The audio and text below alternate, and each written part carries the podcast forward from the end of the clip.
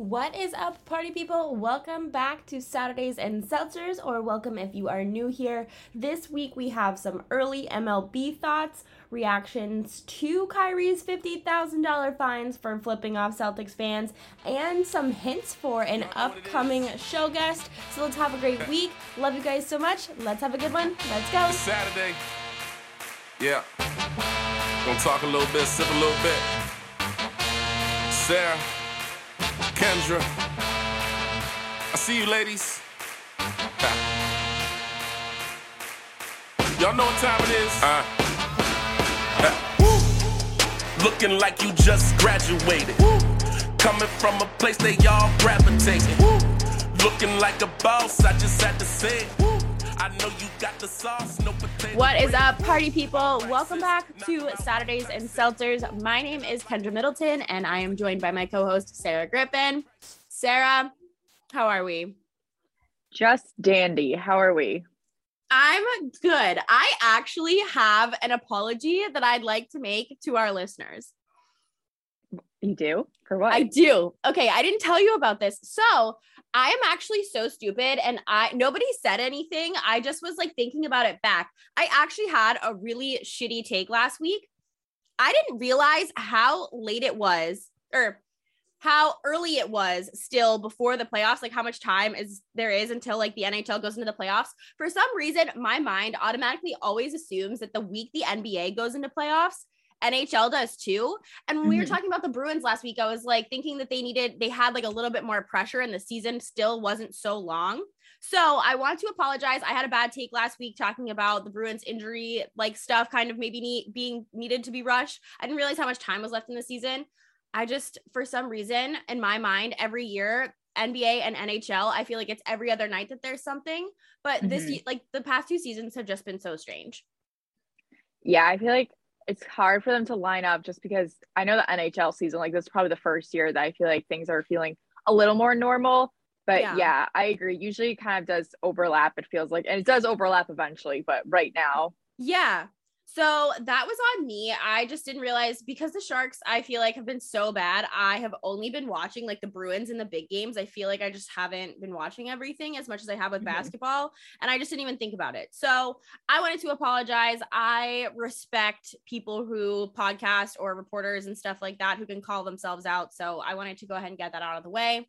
Um, if you are new here, we do a segment every week called High Low Hero. So something good that happened to you as your high, your low, and then something unexpectedly good that happened to you. Sarah, what is your HLH this week while I finish my lunch? Um, I have two highs. One was opening day, even though they lost, I had a great fucking time. And then also marathon Monday, had a great fucking time. I felt like shit all Tuesday. Like I was not well Tuesday, but good times to be had. So those were my two highs. Where did you go? Because we didn't run into each other at all. I like was just at Fenway. Like we just kind of bar hopped around there. We got in there like super early. Actually, that kind of ties in with my hero. So okay. me and Colleen, that's one of the girls I'm living with. She's from the town right over next to me. So we like took the train in super early that morning together. And we got there and obviously it's marathon monday like pretty much every street's like shut down. And we were going to take because we got off at South Station and you know the nearest green line is copley. Copley was closed because of the marathon. And they're like oh just like walk. Just follow the red sox jerseys whatever. We like looked and it was like a 40 minute walk and we're like i'm not fucking doing that. Because also we had already started drinking and stuff. I'm like no i don't trust either of us to get us there. So we were like oh like uber because one, they'd be a hundred plus fucking dollars, and two, no streets are open. So you're just kind of like wandering around, like I don't know what to do. And what you know how they have those biker guys who can like I have never ridden on one of those before. That was my first time, and we just took it. And I was like, I want to transport myself this way every time. This is amazing. how much was it? So it was tip based. We asked him like, "What's like, what do you pay?" And he's like, tip me however much you want. Like on average, people tip usually like 30 $40. So we tipped up 50 since it's Marathon Monday. We went, we went pretty far going from South Station to Fenway, but we got there in less than 10 minutes. It was nuts. And like all the streets were closed too, obviously. So he was just like bolting down all the roads. It did feel like we were That's tip it. over at one point, but I'm like, this is a nice adrenaline rush for the morning. Okay. Better than like a cup of Joe. Oh yeah. Hell yeah. Okay. So that was my Um, hero. Okay. Love it. Um, my HLH, my high was so the Revs invited me out for like their Red Bull event for Marathon Monday at Citrus and Salt. So I went and I brought my friend Chrissy. You know Chrissy. I feel Yeah. like the podcast knows Chrissy at this point. Shout out Chrissy. she is just so herself and I love her so much, but she like doesn't know sports really, but she's trying. Like she is like a friend of mine who I will say like is super hard trying and I respect her for it. But so at lunch, it was like me, her, and then Jozy Altidore, who is like if you know soccer, Team USA, like you or the Revs, like you know who he is. And Chrissy had like a 30 minute conversation with him. And when we left, I was like, Did you did you know who that was? And she was like, No. And I was like, That is so dope. like that is so dope. And it was my first marathon Monday. I think I finally kind of feel like a Bostonian. So I feel like that's kind of cool. I don't know. Monday was good. Um, and there were so many good like feel good stories that came out of it. Yeah. And li- yeah, like it's just a cool day, and it was my first one, so I think that that's kind of. I feel. I feel like I live here. Aw. I know, cute, tender from me. who who would have thought? So that was my high. My low, outside of Monday, this week in general sucks for me. Like I just like I obviously if you follow me on the internet, like my friend passed away three years ago this week. So it's like, well, not she didn't pass away. She went into the hospital and then eventually passed away. So it's just like a weird week for me. And like Snapchat memories always pass up and I like can't not look at them. Uh, so like I know that's like terrible for my mental health, but like we keep it real around here. So I just wanted to be like, it's okay to like not be okay all the time. Um, I certainly am not okay this week, so I'm trying to prioritize myself. But with that, my life is a freaking mess because I'm leaving for Vegas in like five days, and I'm trying to like get all this work done and pack and like all of that crap. So I don't know, traveling, especially when you know you're going to be on camera a lot, is just really stressful. Mhm. So I mean, I know you feel that too. Oh yeah, I anytime I'm traveling, whether I'm on camera or not, I get stressed, like Yeah. very, very stressed. So Yeah. So, and like, I can't talk about it yet, but a lot of really cool people are going to this. So I like, I'm just so excited, but also so stressed. Um, and then my hero, I went to the House of Blues last Thursday with a bunch of my friends, and I'm not like a huge EDM fan. Like, Mhm. I'll listen to it. Like I'll I can enjoy any kind of music live. Um, but I like don't really listen to it on my own unless I'm like need like something like that for a video that I'm working on or something. Um, but I went to see Alison Wonderland and I actually had a really good time. So Ooh. I I expected to like have a fun time. Like it's a concert with your friends, like it was my friend's birthday, whatever. But like I had like an unexpectedly good, good time. Well, that's good. Yeah. So that was my HLH this week. Um, are you drinking anything? No, I'm just having water. Yeah, I I ripped a bowl before the show because it's 421, which is the day after 420, and we usually like I don't know do something for this show. So I was like, yeah, fuck it.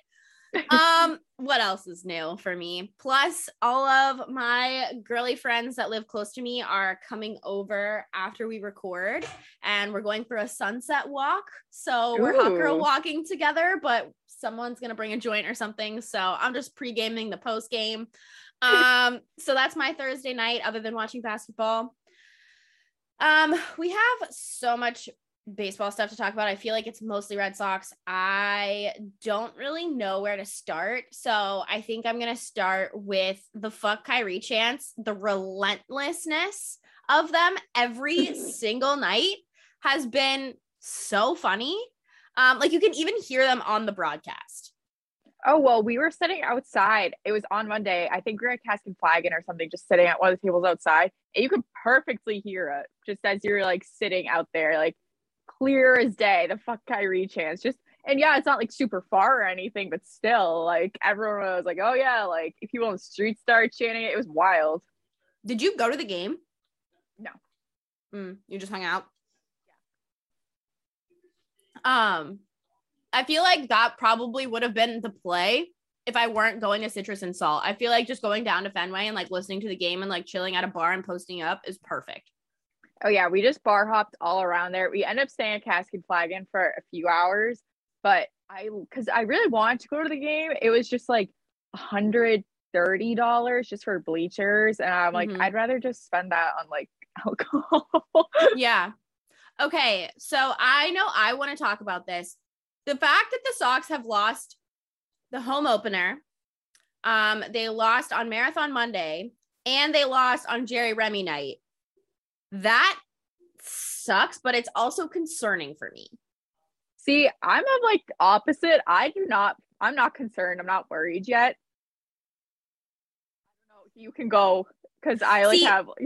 Yeah. See, my thoughts are like, I feel like obviously, I feel like I don't know if it's injury or if I don't know if it's mental, something wrong with Xander Bogaerts, but I feel like it's the fact that like potentially something is going on with their leader. It just feels really off to me. And it's like, it doesn't matter what it is, like, it's something that's wrong with him, and he's supposed to be like their leader. I feel like they're not clutching up on clutch nights. Like, sure, they've won some games. It's early in the year. I don't think it's time to panic yet, but that like lack of ability to clutch up at a lot of points this season is where I'm kind of like something just feels off. And it's like, don't be wrong, not freaking out yet. Obviously, last season they weren't great in the beginning of the year either. They made the playoffs because of that second half of the season push, but it's just the vibe or like the energy around the team to me just feels like something is missing. See, I forget who I was listening to talk to. It wasn't a Red Sox player. It was some someone else. I think it was a reliever, but he's like, I don't think people are like factoring just how much that delayed spring training start is. He was like, especially for pitching, that I know obviously it takes a while for them to rev back up. He's like, but also for the bats, like you had your shortened spring training and you're just thrown into games right off the bat. Your season's delayed, you know, especially these older guys get so used to that routine of everything. And I was looking into it because I was kind of like, I feel like the Red Sox bats are starting to finally warm up now. I, as of recently, I think Xander's 10 for 23 in his last at bat. So I feel like he's slowly getting back up there. You know, he had that one bad, really bad game, especially defensively. And then he came out and hit like a two run bomb or something the next game. And I feel like he knows he's still kind of competing for that shortstop position now, especially with Trevor Story. And there's that whole narrative all on the side. So I'm sure that's definitely something that's weighing on him in that aspect. But then also like Kike, I feel like kind of had like a slow start, and now he's already at like six doubles, home run, single. He's starting to find his way. Verdugo looks really good. Devers is Devers. He always looks good. And like JBJ, he's obviously one of the streakiest hitters in the game. But I feel like he's starting off at a really high point for him, at least, to the point where I'm like, okay, again, like it is still so early. They did have that whole like delay. I'm not so worried. Like, I'm not even like the game's like, okay, like marathon Monday, like, yeah, it sucks they lost, but I'm like, this is like what their like fifth home game they've played. So I'm just like, for them, it almost feels like we're in like the first week of April in, ter- in their mind. So I'm like, whatever, I won't be that worried.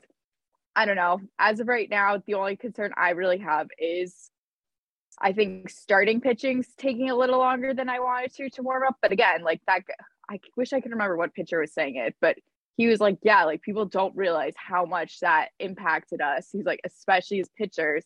And the only one I think like out of the starting rotation that I really be like, uh, is Nick Pivetta. And his last start, I feel like after his second inning, the like the velocity was back up and he just looked a lot more himself. Like obviously opening day was super unfortunate for him and that sucked to watch. But again, you have to get the duds out of the way. And I feel like they're still just kind of figuring things out, finding their footing. So I am like, whatever. And I did end up looking at the Red Sox like offensive stats. I think they're slugging like 377. Like the Giants like 372. And I feel like, okay, that's like around a good place for both those clubs. And like the Red Sox lineup, especially the bottom of the lineup, I know we said it last week, like they're they're tough to watch a little bit, but I think it's starting to come together. See, I like your point about the delay, but my my issue here is like we've gotten to maybe this point where things are warming up, right? But now because of the team's vaccination status or lack thereof, COVID is now going through the team again. And it's like it's early in the season for that because now people and their um what is it immunity is like 90 days or whatever and that concerns me. But it's the fact that also who they have to play and who they have to get through coming up. It's like they're about to go to Toronto where we know there's issues with vaccine status.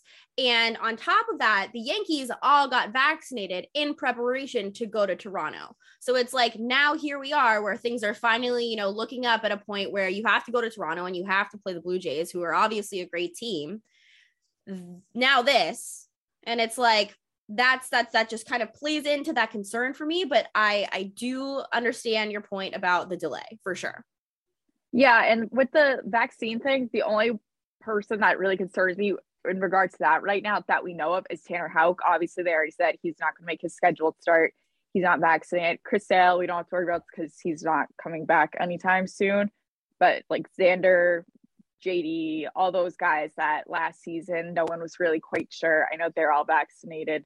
So I guess it's just Tanner Houck and whoever else. I'm guessing it's probably going to be a couple more pitchers, if anything it seems like pretty much the whole lineup is all set in that aspect, which is good because, like I said, the bats seem to finally be starting to come together and come to life there. But yeah, I feel like it's kind of hard for the pitching to get into groove if not everyone can be performing when you're going to be playing the Blue Jays however many times this season, considering they're in the AL East. Yeah, I yeah, I don't know. I think it's gonna be weird to see how it shakes out. Like I I mean, unfortunately, I hate to be one of those people that plays into like the new reality, whatever, but it's like it, it's just another season where that's something that people have to think about. And it's just, I don't know. We'll see. Um, I am trying to read through our notes and see if we have anything else Red Sox related. Did you have anything um, else you um, want to talk about?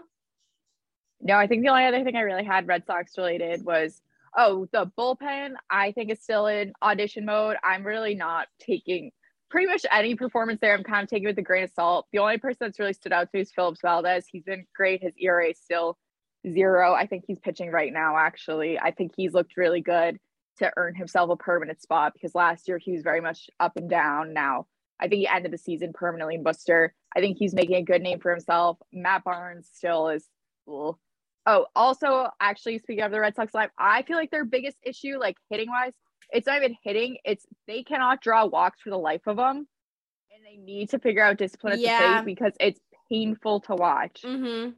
Yep, I have. That's my that biggest. Well. That's my biggest complaint. I think actually with them is they yeah. cannot draw fucking walks. Yeah, hundred percent. I feel it. Yeah, I agree with you. Especially Devers has been in a few of those situations that I've been like, that was tough. Um, so yeah. Oh, we want to talk about the Orsillo thing. Um, I have very mixed feelings about this. I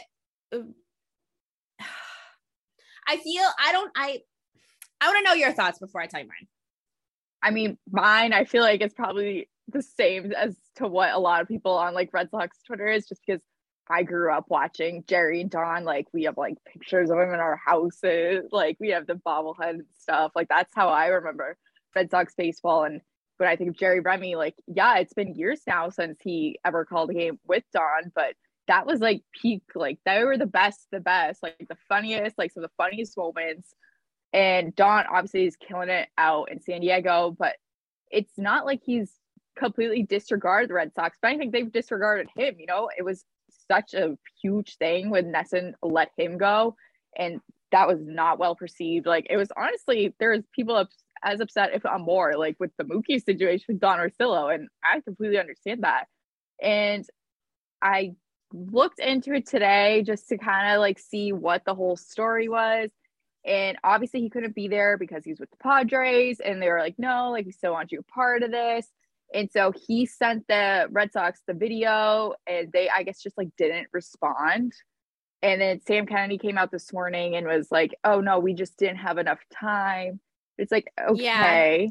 You do yeah. like you make time for Don Orsillo because when people think Jerry Remy, they think Don Orsillo. Though yep. the two go with each other, and that's how a lot of people were raised on those two. So yeah, that was so that was gonna be my point is that when I think about Jerry Remy, that's what I think about, even as like an outsider. Mm-hmm. Um, but I did see the Sox, like I don't know what her title is, like, but it's like the top of like their PR department tweeted something today about how it just they originally weren't planning on doing videos or something like that and then they wound up doing it and it wasn't that they didn't invite him but he wasn't available which is because of his job with Yeah. the Padres because you guys fired him.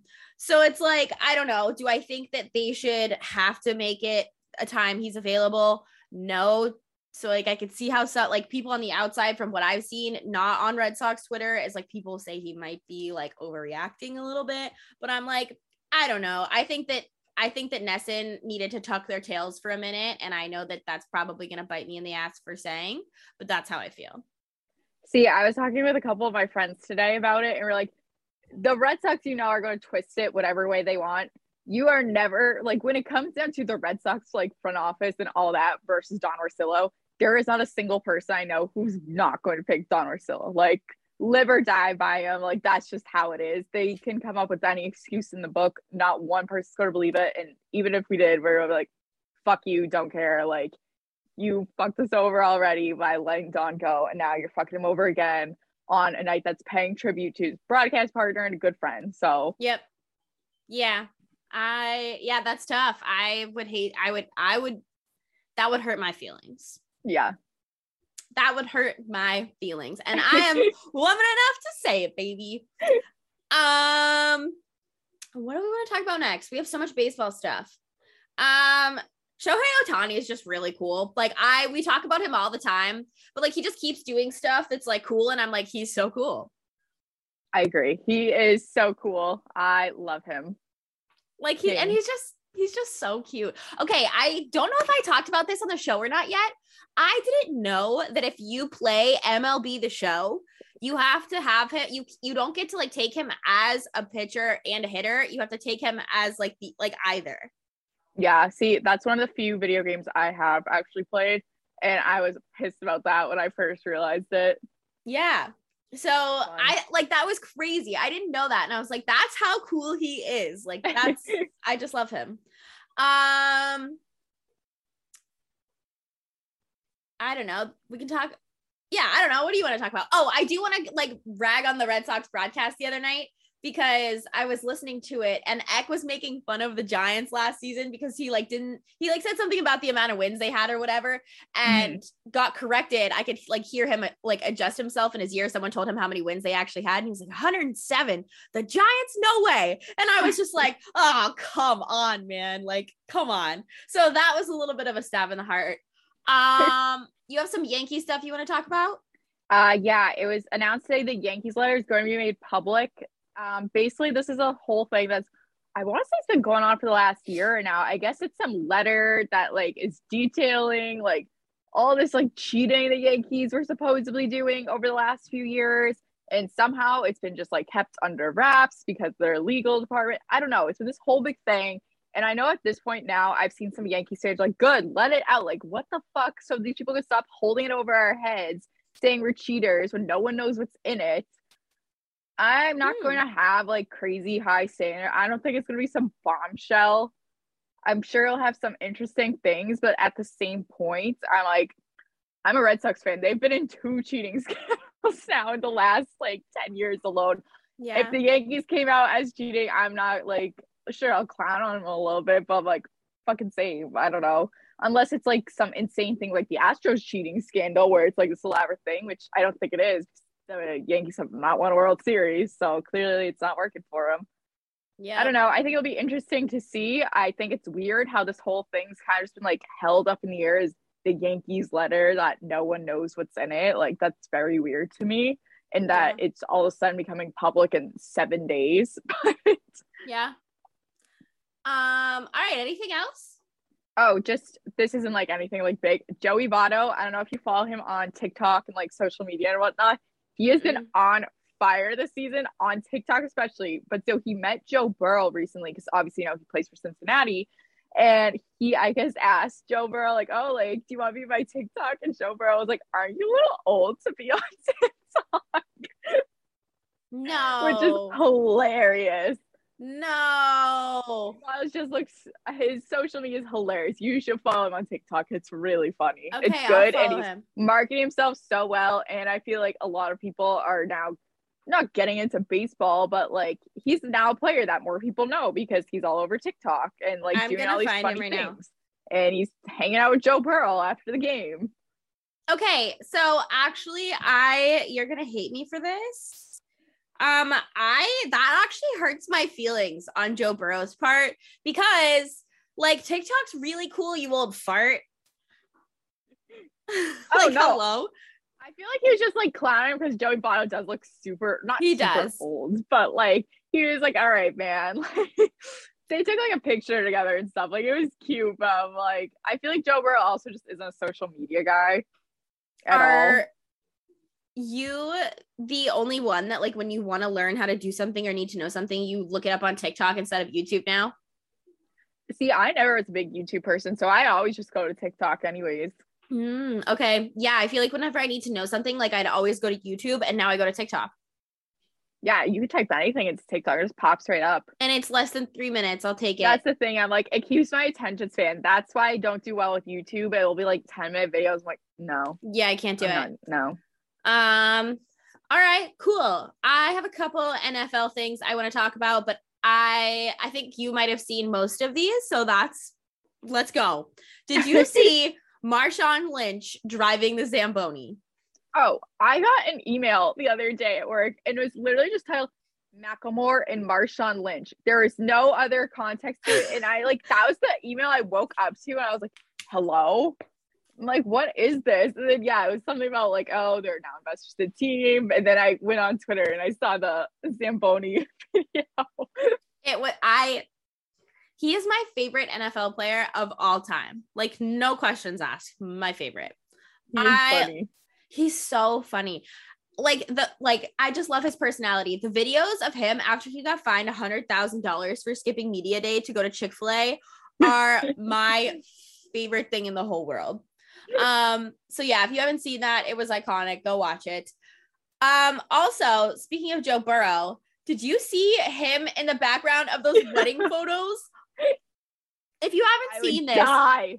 Joe Burrow was in the background of this couple's like wedding photo shoot, like golfing, and just was very blatantly, just obviously there and did not care. And it was so funny. No, he really was. Because I saw the TikTok and yeah, it was like he was close too. I know. super close. I'm like, like, in the was photos, 100%. I'd be like, get in here. Yeah, it's true. Um, I wonder if they knew that it was him though. must have if someone is filming and like zooming in, like they Yeah. must have been a- made aware of it at some point. Yeah, that's true. Um, I feel like I would rip my marriage certificate in half and just run over there.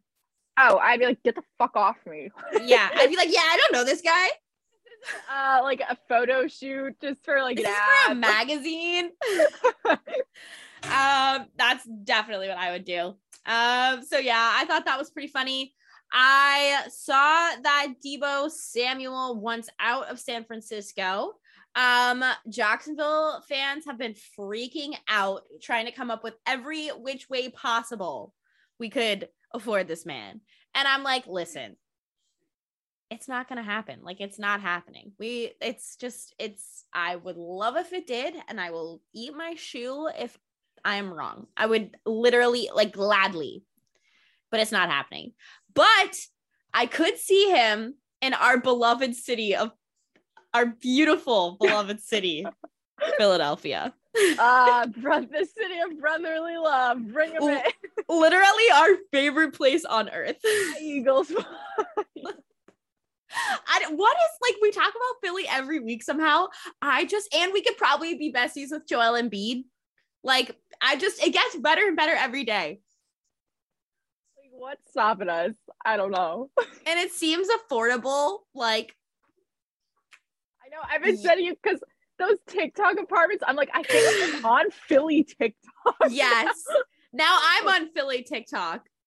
Like, you need to go to this bar and like, like, why am I seeing them? I was like, okay, bookmark just. And you love the strippers in Philly. I do. What, what's not to love? I just like I'm like we should just we'll send it. I'm like, we we honestly just get like an Airbnb for a month and just like live in Philly for the month. Why do I want to do that?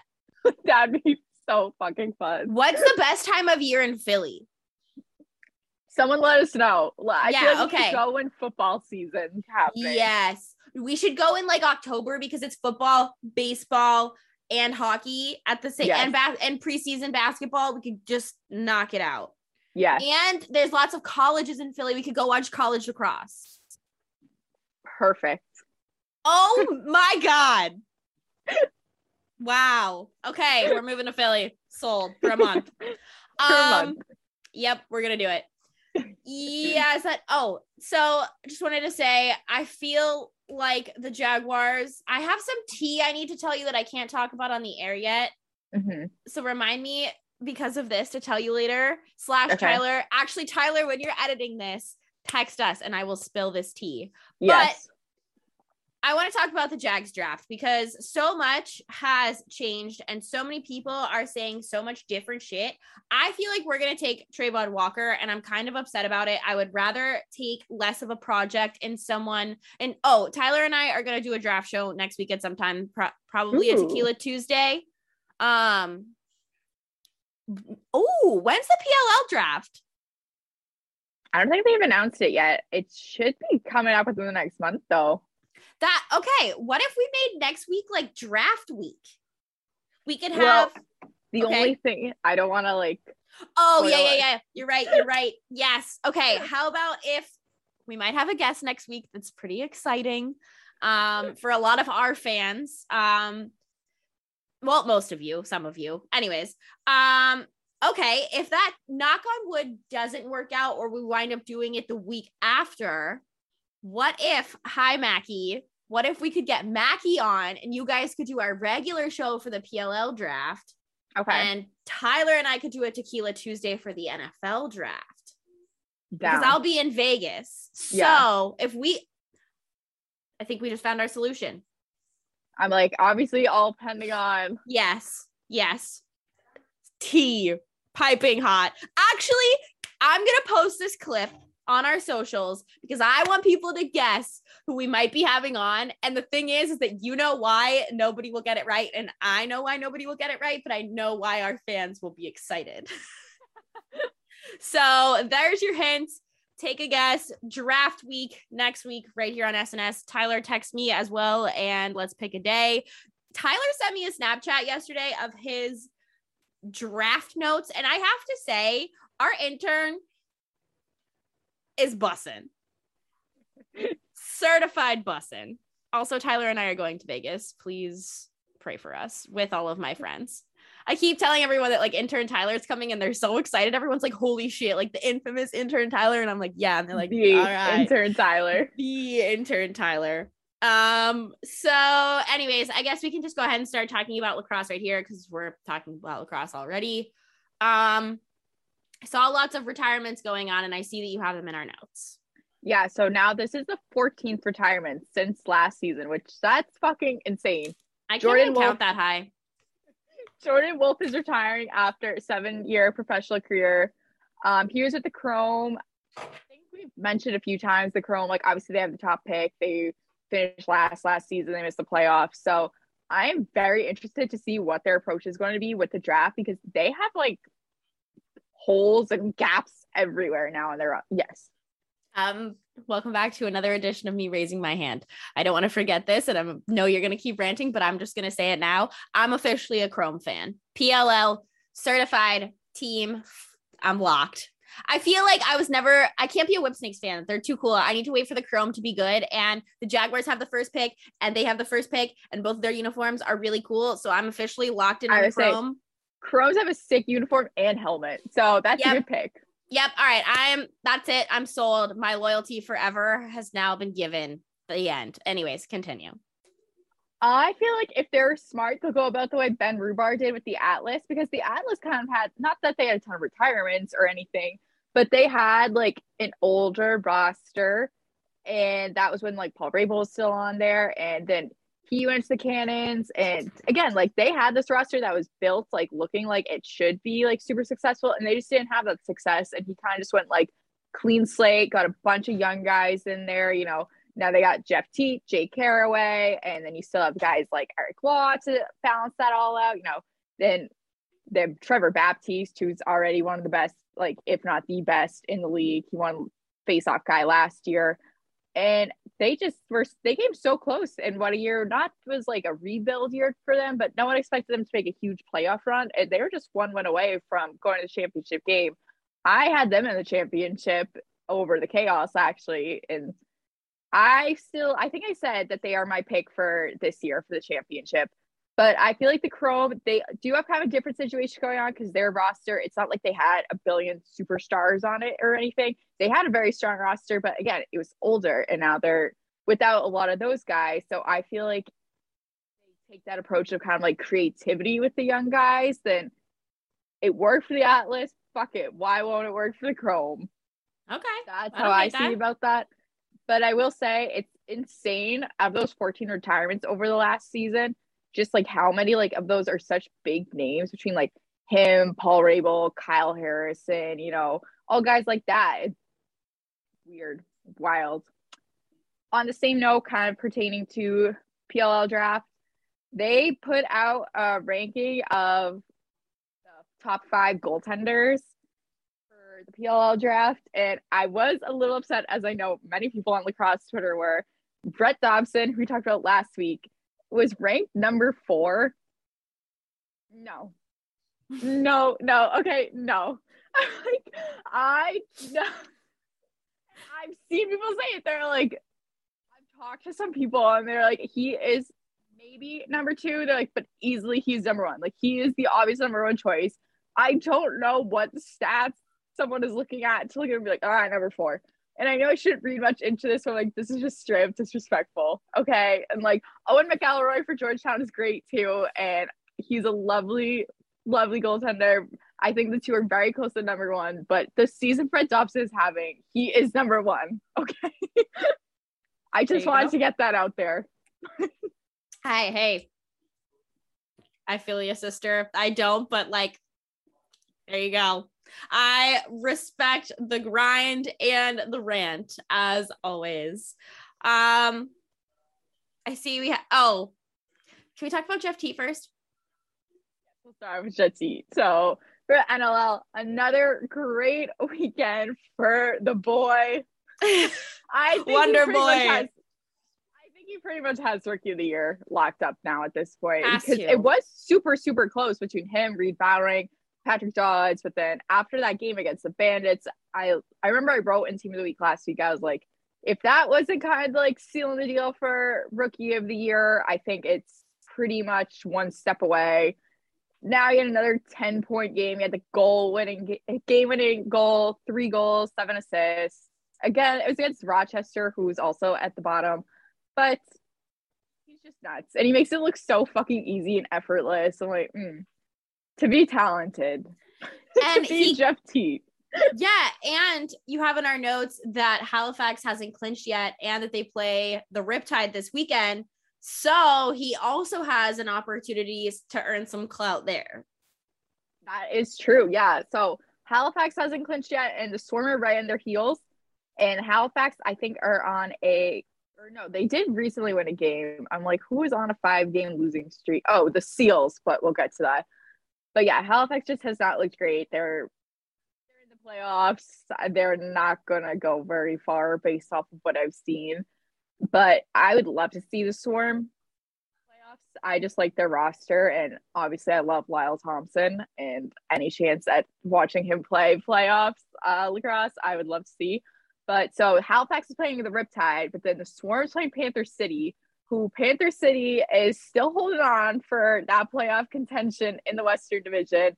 They were almost out of it last week. I think if they lost the game last week, then that would have been it. But they pulled out the win. I think Phil Caputo had like three, four goals, like something nuts. He like carried their offense there.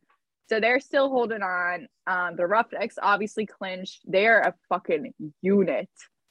Um, they they're the team that went over a month without playing for a while, so no one yeah. kind of really knew what to expect. They've won like five in a row now, I think. They look really good. Plus, they have Zach Currier, who is one of the best, the best, if not the best player in the league right now, just in general, not just at any specific position, like literally in general.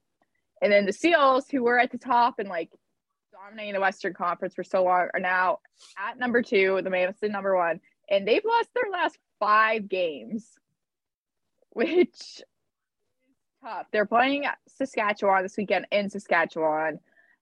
I think it had like obviously they've already clinched playoffs, whatever, but now it's a matter of like, okay, like, do we get home field advantage? Like, what's the momentum we're coming in right now into playoffs? So imagine going into playoffs having lost like six, seven games in a row. yeah, you can't. You, we talk about all the time needing to be like in certain sports when you can peak and when you need to be peaking and if you can peak twice in a season and it's absolutely possible but like you cannot go into a playoff series with that mentality at all. Like i don't care what no. sport it is you cannot. And for so long it was like oh it's going to be a bandit seals championship game like and a lot of people the seals as their favorite. I'm like if it is a bandit seals i'm taking the bandits 10 billion times out of 10 billion times. Like just the way those Seals have looked right now. Their offense, I think, have just been very quiet. They had that offensive explosion for weeks and they look so good and like they have very good goaltending. But I think it really is just their offense is kind of like gone to sleep a little bit. And it's been pretty close games for the most part, but they've just been like blowing the lead. That's the other thing. Like they'll finally catch up and then just give it back away. So this is a must win for them. And I think they kind of just have to win this one and keep that momentum rolling on out because they are not near as scary as they were like even a month ago. Yeah, it's true. Lots of seasons starting to wind down. Um, anything else about lacrosse? Nope, that's all I got. Um, all right, cool. Yeah, speaking of seasons winding down, um, NHL obviously things are starting to get a little crazy. I have in our notes that I feel like these. Uh, do you feel like the playoffs have just like a weird feeling this year? I feel like the first round does. I feel like honestly, all the like best matchups are going to be the first round just based off of what they look yeah. like right now. Yeah, I feel like it like it it's starting to shape like we're gonna have kind of like a new face as a champion, in my opinion. God, I fucking hope so. Cause I like think back to last year and like because I feel like NHL playoffs are always wild. Like they're the hardest, it's the hardest cup to win, whatever. But I'm like, the fucking Montreal Canadiens were in the finals last year. And like now you look at just the first round matchups alone this year, they're fucking insane. Like it's I I don't think it'll be the Lightning this year. I hope to God not. No. Just because there are way too many teams that are powerhouses that have consistently looked so much better than the Lightning this year. Yep. Um, we both have some Bruins notes, so I guess we can start there. I think our uh I know that the Bruins are getting healthier as they approach the playoffs. But like I just I'm just still something is not right for me. Swayman obviously hasn't looked great in my opinion in the, la- in the last few weeks. Um I know that he's playing tonight and Ullmark's supposed to be back Saturday. Yeah. So that's that's huge there. Um, I just I don't know, something feels right. I know that you have in the notes about the power play, which I also think is a problem. There's just people that I feel like need to be contributing to this team who are not. And I wish that maybe some of the younger guys would get a shot as we get a little bit closer. Things are, they're obviously going to be playing in the postseason at this point. Seeding does matter, but I wish some of these younger guys were kind of being pushed a little harder. I think the like line that's really stood out to me is that fourth line does not get enough credit. I don't think they give up the offensive production that the Bruins need right now, but it's like the little things they're doing. And then also like Nick Foligno, Marc McLaughlin, and Curtis Lazar. I feel like they've been kind of the heart of this team the last couple of weeks because the top line, like I know Marchand said this morning, he's like, I've not been performing the way I wanted to, which like I like honestly have not really super noticed that just because he is such a strong player and that I'm not really like, oh, he needs to be contributing more. Like I'm like, okay, I know he's going to figure it out. Like, I don't know. He's not someone I'm concerned with. The second line has definitely been tough to watch without Pastrnak. Just like mm-hmm. the power play has been atrocious without him. Defense is still my biggest concern. Yep. I'm glad that Lindholm's practicing. You know, Carlo got back pretty quickly. Mm-hmm. That was good. Um, Ullmark's practicing again. All three of those guys, like Pasta, Lindholm, Ullmark, all are near return, it sounds like, which is going to be huge, I think, for the power play, not just because of Pasta, but also Lindholm was becoming a big part of that power play unit too. Yeah. But He was just starting to like find his feet and then Yeah. So I feel like that sucked. And now their power play is like zero for 25 on their last opportunities. And I like looked it up earlier today. I wish there was a way that I could have just like looked like just the last like few games or whatever. They're 21.36% on the power play. So like middle of the pack. But I feel like I especially saw it now that we played the Blues twice in the last week and they're number two in the league. The Bruins power play is the problem. And you cannot go into the playoffs with your power play unit looking like that again, you'll have Pasta back, you'll have Lindholm back. That's huge. That's going to make a big difference. But I'm like, you should not suffer that much on the power play with the man advantage just because you're missing those two guys. And I did hate on the ESPN broadcast, like, well, they're missing Krug. Like, I know it was because of the Blues, but not like Krug was their quarterback and they've been missing him, like, blah, blah, blah. I'm like, that's been two, like, two years now. They've figured it out. Like, I have never been like, oh, this power play is lacking. Torey Krug. We had Charlie McAvoy. Charlie McAvoy has done a great job coming into that role. I like, yeah, in the beginning, I was like, oh, I, we really need Torey Krug back. I'm like, it has nothing to do with fucking Torey Krug. Like, just in general, right now, obviously injuries has a lot to do with it. But I'm like, Charlie McAvoy cannot do everything for you, and you need to be converting on those man advantages. McAvoy's back has to be hardened because this team is on it. Like this poor fucking like he did that post game interview the other night after he had the overtime goal. And he's like up against the wall, like couldn't even see him. I'm like, yeah, he's probably fucking tired. Like he's on the ice for like 30 plus minutes every night, more than anyone else.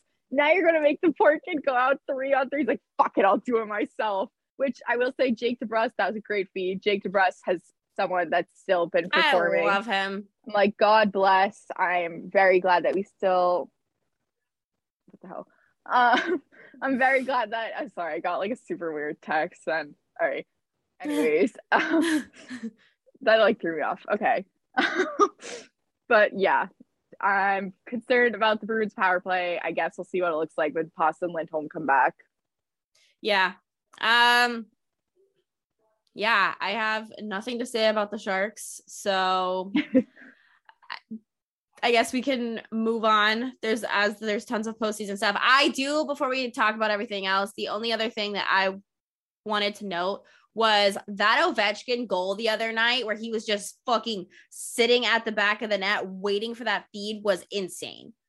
Oh, he's fucking insane. That actually kind of ties it to.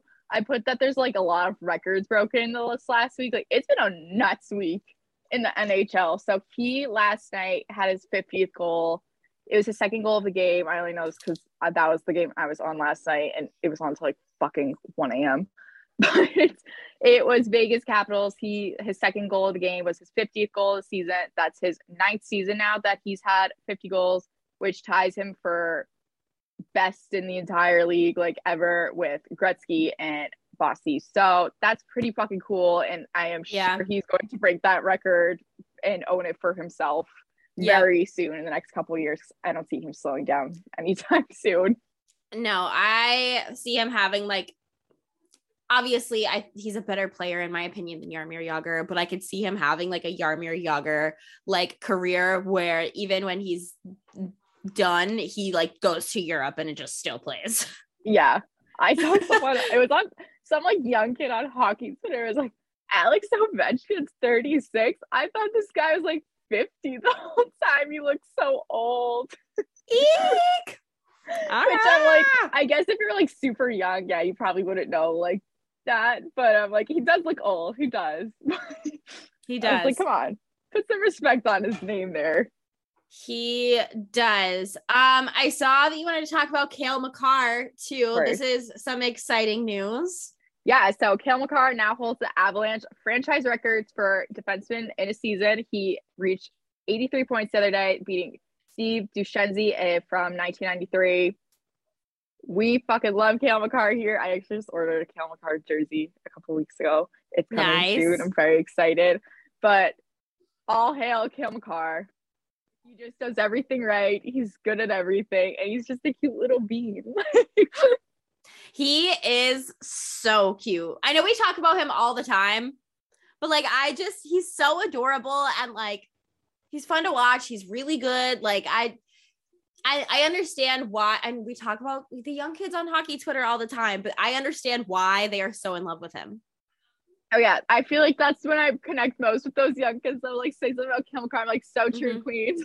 So true, besties. So And true. I actually, I ordered a Makar sticker that I have on my laptop right now. But the girl, like, I ordered over Redbubble, and she messaged me. She's like, I think I follow you on Twitter. I was like, Oh, really? She's like, Yeah, you tweet about Cale Makar a lot, so like this makes sense. that is so funny. I did you post that somewhere? You should have. That's I hilarious. didn't want to blow up her spot or anything because I didn't know. Like, oh, I feel like a lot of them use different names or like don't put their Mm. picture on there. yeah. Oh, cute. I love But that. yeah, I was like, Aw. That's a cute little moment. Um, I'm trying to read through anything else before we talk about matchups. Uh, just I had a couple more, just like because it was like crazy with the records. Uh, Johnny Gaudreau became the fifth player in Flames history, reached 600 points. He hit career high goal number 37 this season. He is the main reason that I like. People were clowning on me a couple months ago. I was like, Flames could make a serious Stanley Cup push. Like, shut the fuck up. They would not beat the Panthers. Yes, they would. They could. They absolutely could. This roster, they beat the fucking. Granted, it was the Coyotes. I don't care who your opponent is. Beat nine to one. Nine to one. any team that could do that to any, uh, and I know the Coyotes, we like joke like, I mean, they're barely an NHL team, but still. Hey, I'm a Jaguars fan. Watch it. Um, I will say Nick Ritchie had the one goal for the Coyotes. I was like, as my king should. That and I'm a Chrome king. fan now, so I take that personally. And I like the Sharks. What the fuck? It's just a personality trait. I have shitty teams. Well, you like the Bucks? They're good. Finally. Yeah. It only took my entire life. I love when people are like, "Oh yeah, you're a Bucks fan." I'm like, "Brother, let me tell you the other teams I support. Okay, suck my ass."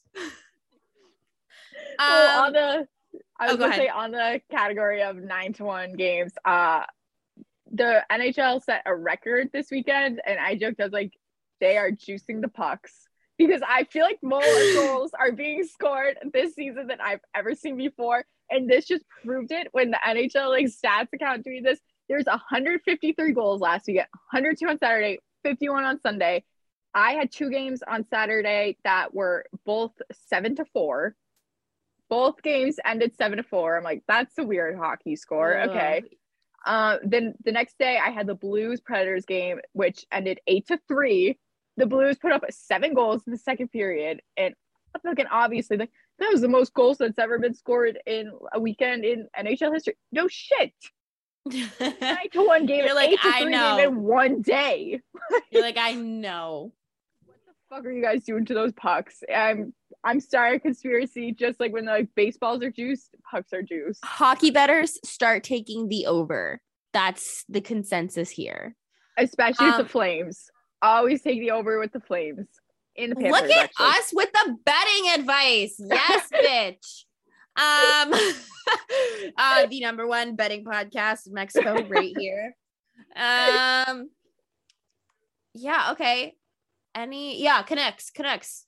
You want to talk Yes. about this too, and then we'll get Yes. into our playoff matchup stuff. So Canucks making the last minute playoff push. They're four points off of the second wildcard spot that Dallas is in right now. Vegas is trailing Dallas by two points. Fuck Vegas. Fuck the Golden Knights. Fuck Jack Eichel. And I love that now people are like twisted. Like, is Jack Eichel the problem? Yes. I have beef with Jack, Jack Eichel, Eichel and? I am twisting this into the Jack Eichel conundrum. Like, he left the Sabres. The Sabres are more fun to watch than they ever have been in years now. And now he's stink. Well, actually, Eichel's been pretty good with Golden Knights, I will say. I'll give it to him.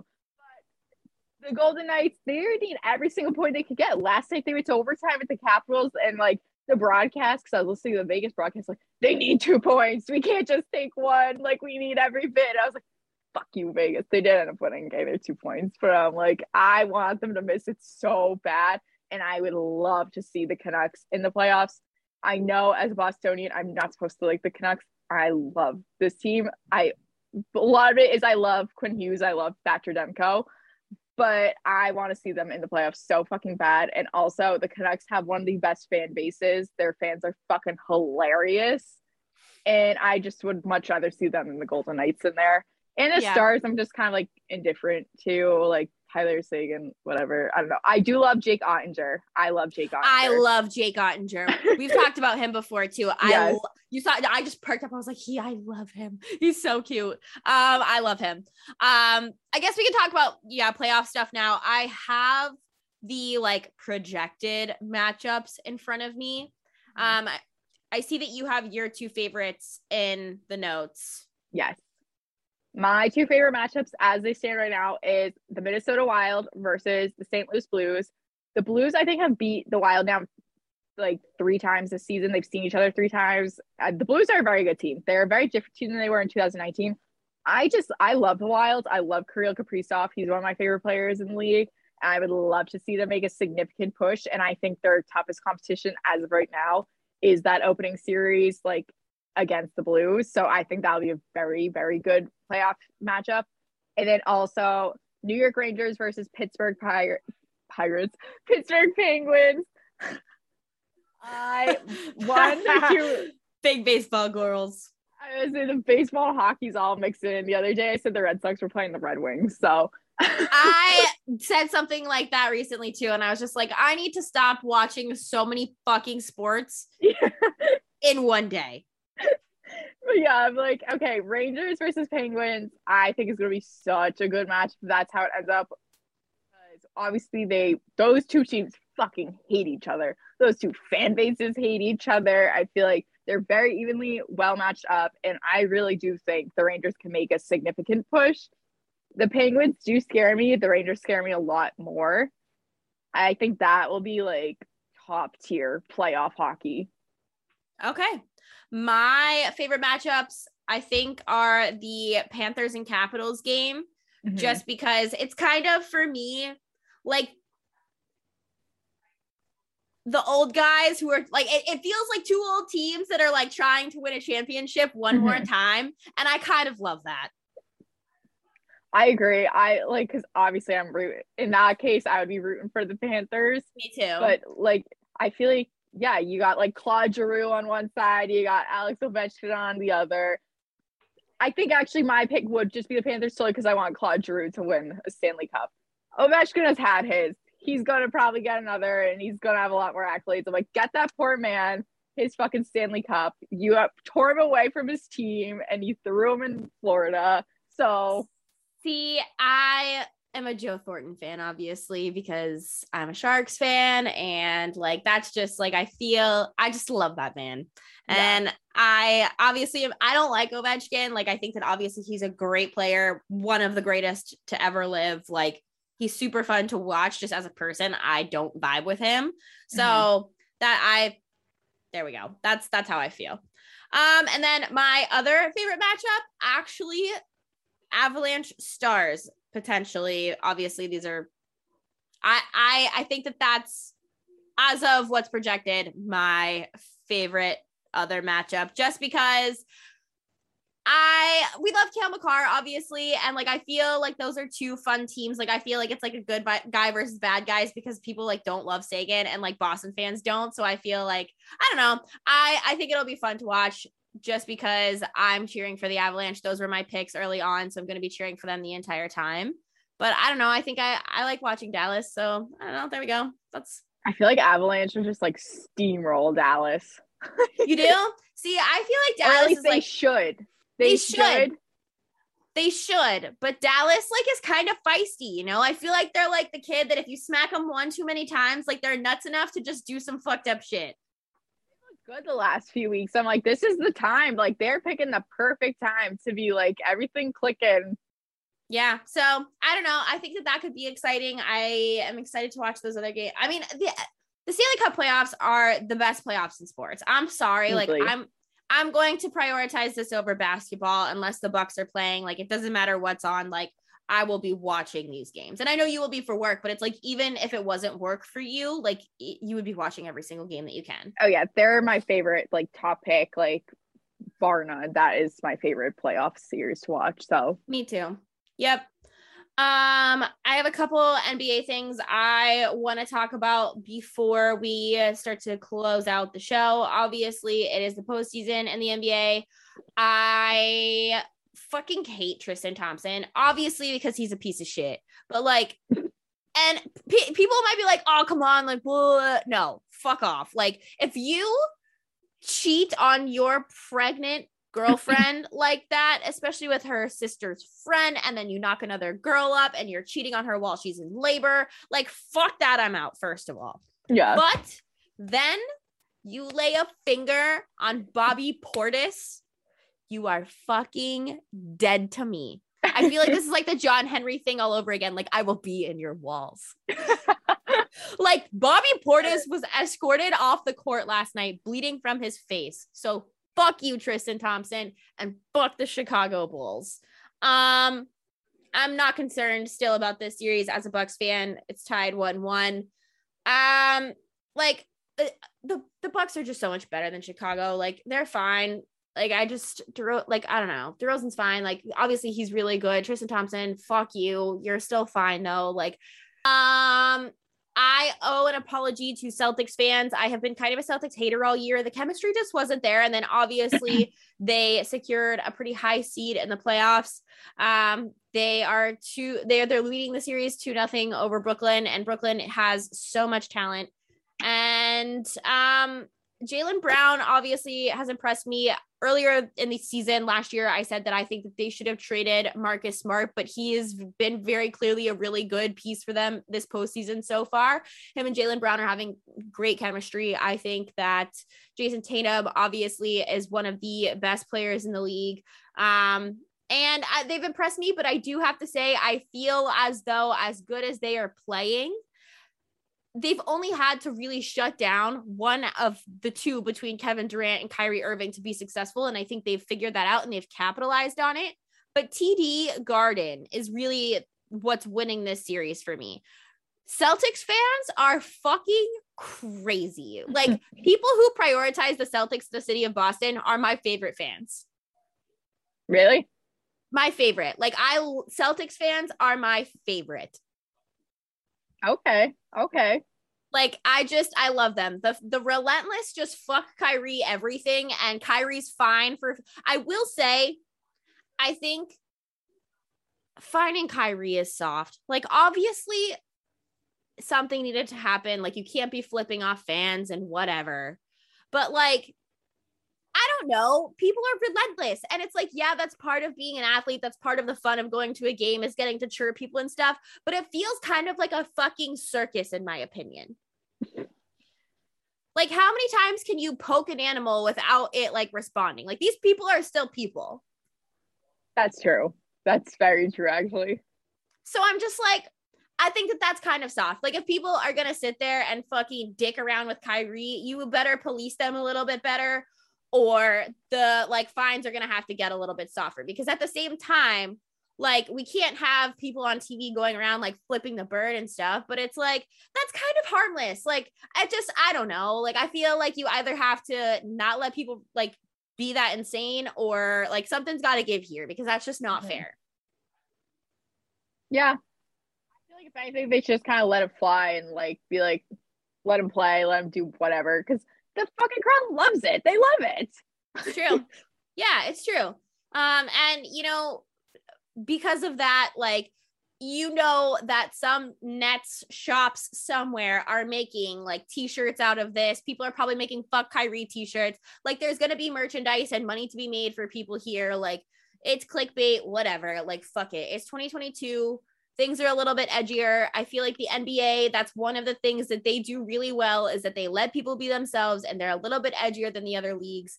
And I like that about it. So if you're gonna play that card, fucking play the card. You can't do it half assed. Fair. So that's my thoughts there. Sorry, Celtics fans. I don't know if that's going to hurt some people's feelings. It's just how I feel. Um, but I think that the fans at TD are absolutely putting on a show. I am not concerned. I mean, I'm concerned for Brooklyn going down to nothing, but at the same time, they're going home. They're the Nets. If they get any sort of momentum, they could. If if a team's going to push us to a game seven, it's either going to be Golden State or to a game seven going down to nothing. It's either going to be Golden State or it's going to be Brooklyn. And unfortunately for the Celtics, they're playing one of those two teams right now. Um, so I think the TD Garden needs to continue to show up and show out if this is going to be a lockdown series for the Celtics. But even if they do survive this series, I am a little bit concerned for them still going down the stretch. But I've been saying that for quite some time. Um, my only other basketball thought is I think that no matter what, speaking of Golden State in the West, whoever comes out of the West is going to win an NBA championship. That is just going to be determined between whether it's the Suns or Golden State. Mm-hmm. Um, mm-hmm. I, I just I think that those two teams are playing far and above each other, and if they wind up playing each other in the Western Conference Finals, one of those two teams is going to be riding such a high. Like that's just, and the fact that the fucking Warriors are having to consider having Steph Curry come off the bench is for a kid is mm-hmm. not a bad problem to have. Let me tell you. So that's just I the, the Warriors I, they scare the shit out of me right now. Um, so if they play the Bucks, I'm going to be shaking and crying. Um, so those are my basketball thoughts of the week. We are going to move into our sort of closing topics for the show. Pop culture shit of the week. I saw this, but I don't understand what it is okay. So John Daly, you know, John Daly, obviously crazy golfer, whatever, super, super famous. His son plays college golf and he got in, he's an NIL ambassador for Hooters now. And they're the first father son duo because his dad's a part of it too. First ever like NIL deal that's father and son. They're partnering up with Hooters. They're going to be doing a lot of social media campaigns, whatnot very on brand for John Daly, so that makes sense. It was his son's comment that I thought was the funniest fucking thing in the world. He was like, in his statement, he's like, I've seen what the great company of Hooters has done for my father. Like, well, I'm like, like, yeah, I'm sure you have. I'm sure you have. And I'm like, don't get me wrong, I fucking love Hooters. I love Hooters. I love Hooters. But I'm like, you're making it sound like it's this crazy prestigious like company that has like I don't know. He's like, I've seen what they've done for my father. I'm like, yes, we all know who your dad is. We all know his reputation. This all very much is on brand and checks out. But like, have some fun with the statement. Like, you just, it sounded so goofy. Sarah, we need to go to a Philadelphia Hooters. Yes. don't don't have to ask me twice. I'm there. I fucking love Hooters, and I can't think of a better place to go to a Hooters outside of maybe Daytona Beach. I'm like, I've been to Hooters. I've been to a few Hooters down in Florida. I've been to the one here in Dedham. Uh, we we gotta go yes. Philly Hooters. yes, um, if you have a favorite Philadelphia Hooters, please let us know. I know we have a few Philly fans that listen to this show because we fucking love the city of Philadelphia so much. So please let us know your Hooters recommendations because we are here for Hooters. I Hooters French fries are so good. Oh, their chicken wings. I'm not usually someone that gets like chicken wings out. I could fuck up. chicken wings. I've never had a chicken wing. They're so fucking good. The bones freak me out. See, I really don't take. I used to eat them a lot. I don't really eat them a lot anymore. But if I'm at Hooters, I'm gonna fuck up some chicken wings. Okay, Mark question. Your fucking word. Yes. If we go to a Philly Hooters, will you pull a piece of a wing off and give it to me, and I will try it? Okay, yeah, I'll do that. Yeah romance. okay, I'm gonna try a chicken wing out of Philly Hooters. It's happening. Um, wow, cherry popping at Hooters. What a time. um, so my pop culture shit of the week. obviously one of us had to talk about it. I figured Yes. it would be yours if I didn't put it down, but it's all I've thought about all week. Harry Styles and Shania Twain at Coachella. Actually, can we just talk about Coachella as a whole? I would say I like thought it was like Coachella actually could be my tea party. Like that could be something because that Yes. whole and Yes. Revolve Fest, whatever the Yes. fuck that was. I am on that side of TikTok. Yes, me too. That's how I know all these things. I'm like, what the hell is Revolve Fest? okay, let's talk about it. So, obviously, I don't have anything other than about the Harry Styles and Shania Twain thing to say, other than one, that Gucci outfit is my dream outfit. Mm-hmm. Two, that was the most iconic performance of all time. And three, I have never been so jealous of that many people in my life. Um, that is the show that I feel like I needed to see before I died. Yeah, I'm so jealous of those people. And if you have not seen it, go look it up on YouTube because it was just watching it. I'm like, holy shit, this is so fucking good. It's just the, most iconic Oh. duo. And like The- Harry's like saying with Stevie Nicks too. I'm like, it doesn't get any better than this. No, This honestly, this might be his one competition. Shania Twain, you can't beat that. those first few notes hit and I was like watching it on TikTok and I was like, you're fucking joking. um, so that was insane. But okay, so if you are not like involved in pop culture, obviously everyone knows what Coachella is. There is this like clothing brand that is like basically what every influencer ever posts about and wears and whatever they do like this festival close to Coachella for these influencers, which is basically what it's come out to be is like a content event where like people Yeah. just go and like take pictures and like outfits and stuff. But there was like some drama. Like it sounded like people like couldn't get in and had all these tickets and like couldn't get on buses and couldn't get back and we're spending all this money on Ubers. Like what have you heard?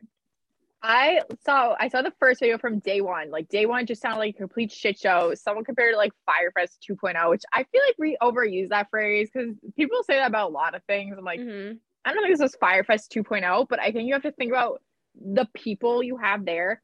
It's a bunch of social media influencers Mhm. that are there solely for, like you said, like it's a content festival. Pretty much Coachella is turning into a content festival at this point too, but this particularly Revolve Fest is an actual just content festival. Like you could very clearly tell, like the way it's set up, like it's made for just taking pictures, like videos, whatever. Like that is its sole purpose is to get content there. And so you have all these people there, and they, I think it was trying to get to Coachella. There wasn't enough buses or something. Mm-hmm. And then you kind of had like a fight of the egos going on because it's like, oh, well, I have more followers than you. I should be on the bus, like, blah, blah, blah. Like a lot of pettiness to it, which I feel like kind of almost like on the outside looking in, just like hearing from I'm like, this is kind of the danger of the whole like influencer, like that is my them, like, biggest fear. yeah, like that they're like fighting each other. Like I have more social media followers. than you. Like, do you understand how crazy that sounds? Like I am more, so I should be able to get on the bus and not stand in the hundred degree weather without any water. Like, like that's insane. But then I also saw someone else make a TikTok. Like, I'm so shocked that the clothing company could not put on a competent like festival for hundreds and hundreds of people. And it's like Revolve, like they use these people, like you said, like that's the only thing they ever fucking post about. Like, like, Yeah. um, top from Revolve, pants from Revolve. Shut the fuck up. And I saw someone they're like, Shein, no, Revolve is like the rich people Shein. Mhm. It Mhm. really is. Because if you look at the clothes, I'm like, I've seen the stuff on Shein, except it's so much more expensive, and I'm sure the quality is not that much better.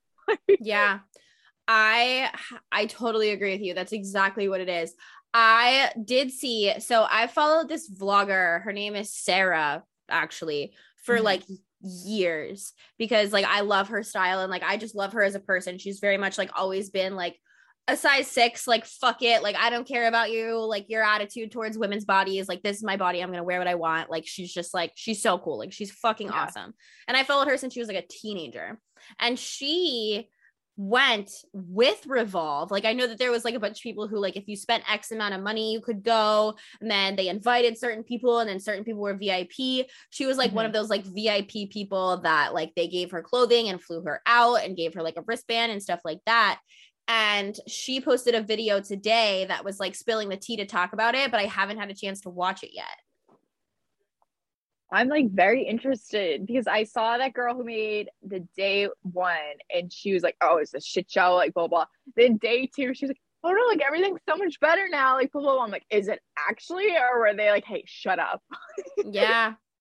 Yeah, I don't know. So I'm excited to see how this kind of unfolds. Like, and as people start to talk, I think it's going to be really interesting. And if I'm not happy that people like suffered or whatever, but I'm kind of glad that this first like kind of blow up of like influencers and influencer spots has kind of revealed some things so that like younger girls who are struggling with this body image and that I need to be able to afford these clothes and stuff like that can mm-hmm. maybe see not to get wrapped up in these types of things because they can be really scary and like well, contracts and stuff are scary. Oh yeah did you see do you follow Remi Bader on Mm-mm. tiktok? No. she does like the realistic body hauls like clothing hauls whatever. Mm-hmm. and so she was i love her. She's so funny. And she was at i think she was at revolve fest but she made a lot of content at coachella just basically be like i'm miserable. Like this is not fun. She was like i'm just like standing here listening to the music trying to enjoy myself. She was like there's people everywhere. Like for someone that's like more introverted or just like not about it, she's like, this is a miserable time. And you just feel pressured to be putting out content and taking all these pictures. And it's all anyone's doing. She's like, it almost just feels like a big content factory. And there just happens to be music in the background. yeah. That's so sad because, like, you think about it too. Like, for the few people who actually go for the music, like, that sucks. And, like, I don't know. I feel like even like five years ago or so, you saw a lot more celebrities going, and like yeah. there's all this like big build up to what the lineup was going to be, like all this mm-hmm. stuff. I'm like, fucking Harry Styles was there, and the bigger story that came out of it was Revolve Fest. Fest. Like, there's way less celebrities going, which I'm like, okay, whatever. But I'm like, they're just being replaced with influencers. Mm-hmm. I know, like mm-hmm. Bieber went, and everyone's like, oh my god, she's just wearing like a crop top and jeans, like like it was this like crazy revolutionary thing. And I'm like, I'm not the biggest Hailey Bieber fan. I'm kind of indifferent to her, but I'm like, she's just going to enjoy yourself. I don't know. yeah, that's the thing is that like, as someone who actually has gone to festivals, there is no way in fucking hell I would I will repeat that. There is no way in fucking hell I would be caught in any of that shit that those people are in because I, first of all, would go for the music. Second of all, festivals are dirty and nasty mm-hmm. and your shit gets fucked up and you want to be comfortable and people are climbing on you and crawling on you and on drugs. And it's like, that's fine. That's cool. That's what you sign up for when you go to festivals. I really don't give a shit. But it's like, you need to like people are going to get cut if you have all that crap on you and people are going to break your stuff and like just go dress like a normal person and you'll have more fun and actually be able to enjoy the music. Wear a pair of sneakers you don't mind getting fucked up. Also the fact that none of these people are wearing things over their face if you've never been to a festival you wouldn't know that like the amount of dirt and shit that gets kicked up in those fields. My first festival i had no idea.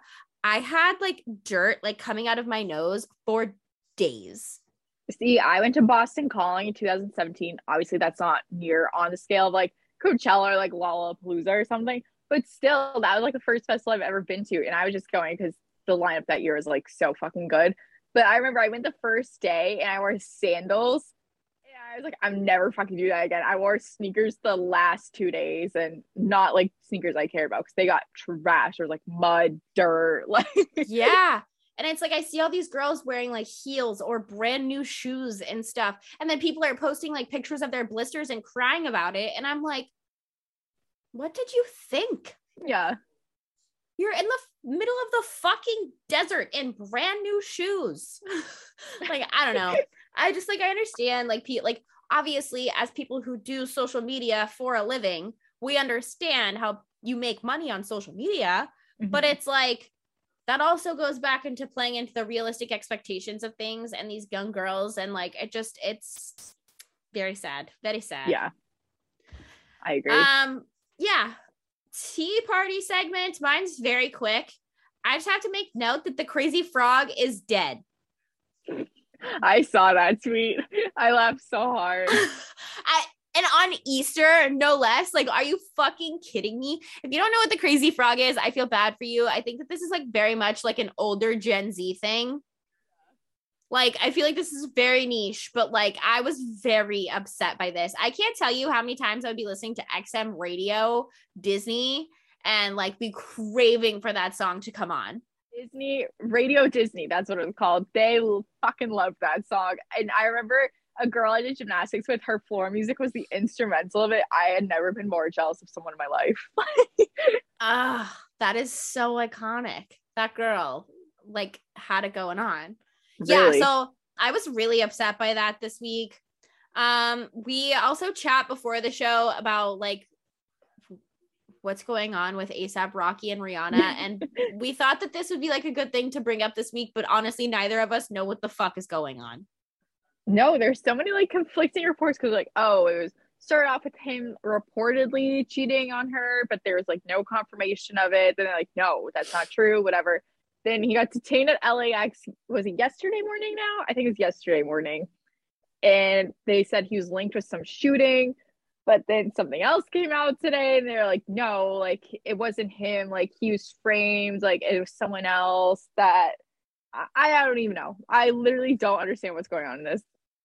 Why do I feel like this is somehow like Drake wanting to date Rihanna and being like low key insane?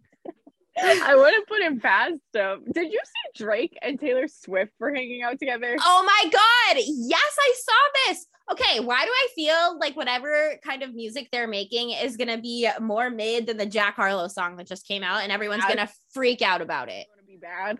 Yeah, everyone's like, "Oh my god, they're making music and it's going to be awful." I'm like, don't get me wrong. I love both their music individually. Sometimes it just it does it's not meant to be. It's not meant to mix. Yep. be. Mm-hmm. Please. If Taylor please, Swift love of God. actually, I'm sorry, Taylor Swift fans, you can cancel me yet again. I pray to God for the sake of the memes and the TikToks that Taylor Swift tries to rap. We'll see. I don't think she's trying to rap just because she's like done a song before with like Kendrick Lamar. I Yeah, I I, feel like- remember that. That doesn't even like get that much because it was just like I kind of just stuck into one of her songs. I feel like if anything, that's what this is. I don't know. I just it's like you said, it's gonna be mid. Whatever it is that they're up to, meh. Ma, ma, ma, mid. Um, tweets of the week. I had one and then had an even crazier situation happen to me today. So I want to talk about one thing really quick and then I'll let you do yours. And then while I pull up the one that I had for the day, I don't know if you saw this. Did you see the guy playing the guitar on the flight singing worship songs? I sure fucking did. I would have shoved that guitar down that guy's fucking esophagus. that was that is literally my nightmare. Like if that happened to me when I was hungover coming back from Vegas on Sunday morning, that man, I would I would put myself in handcuffs. I I'm like shit you not. considering just the bad luck I've had with airlines, I'm like that would be my final straw. Like that would be it. Send me out of the fucking plane at this point. like I would absolutely kill that guy. How does that even happen? I would be buzzing the fucking attendant thing like no tomorrow. or I would just start screaming the F word. I don't know. Um okay, before I do my other tweet of the week, I have to find it. What is I don't know what you're talking about. Okay, so I posted a picture of me at Fenway opening day. Like, I don't people like. This is going to sound weird. I don't think people notice that. Like, I don't know how to put this. They have boobs because it like blew the fuck up. I was at the game and I did not check my phone, and then I get out and my picture that I posted myself on Twitter has 45 quote retweets. I'm like, what the fuck is going on? And I looked at them all. and they are they're interesting. I don't want to really repeat any of them. There was one of like a video of a guy that looked yeah. It was a lot. Now I am going to go down this rabbit hole immediately. okay, I know like like seriously? You're all that shocked? I, it was I got out of the game and I'm like, why do I have like five billion notifications?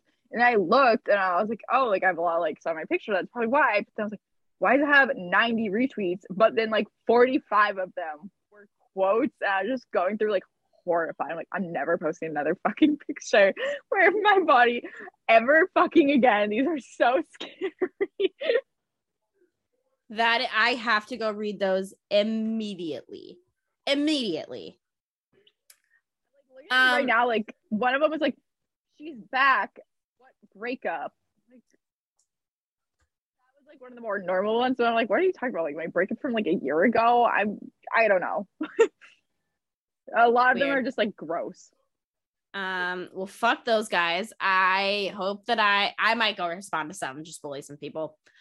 Um, because that's what happened to me today. That's my other tweet of the week. So some fucking asshole on Twitter said, I have respect for many females in the sports betting industry, but I can't stand the ones who use their fati- their physique to advertise a bet. I'm going to start taking off my shirt with my beer belly hanging low, holding a slip, and advertising my plays that way. So I quote tweeted it and called the guy a clown. And then someone responded to me and decided to fucking like lose their mind. It was insane. Okay, so where's the first one? Um okay, so fuck. I lost it. Where is this guy? Okay, yeah. Someone someone responded to my like clown tweet and said, fascinated by the steady stream of advice from men to women about what women should and shouldn't do here. And I said, yep. And some guy started out this whole argument by saying, way to agree with a seven digit Twitter handle instead of taking any accountability or being positive.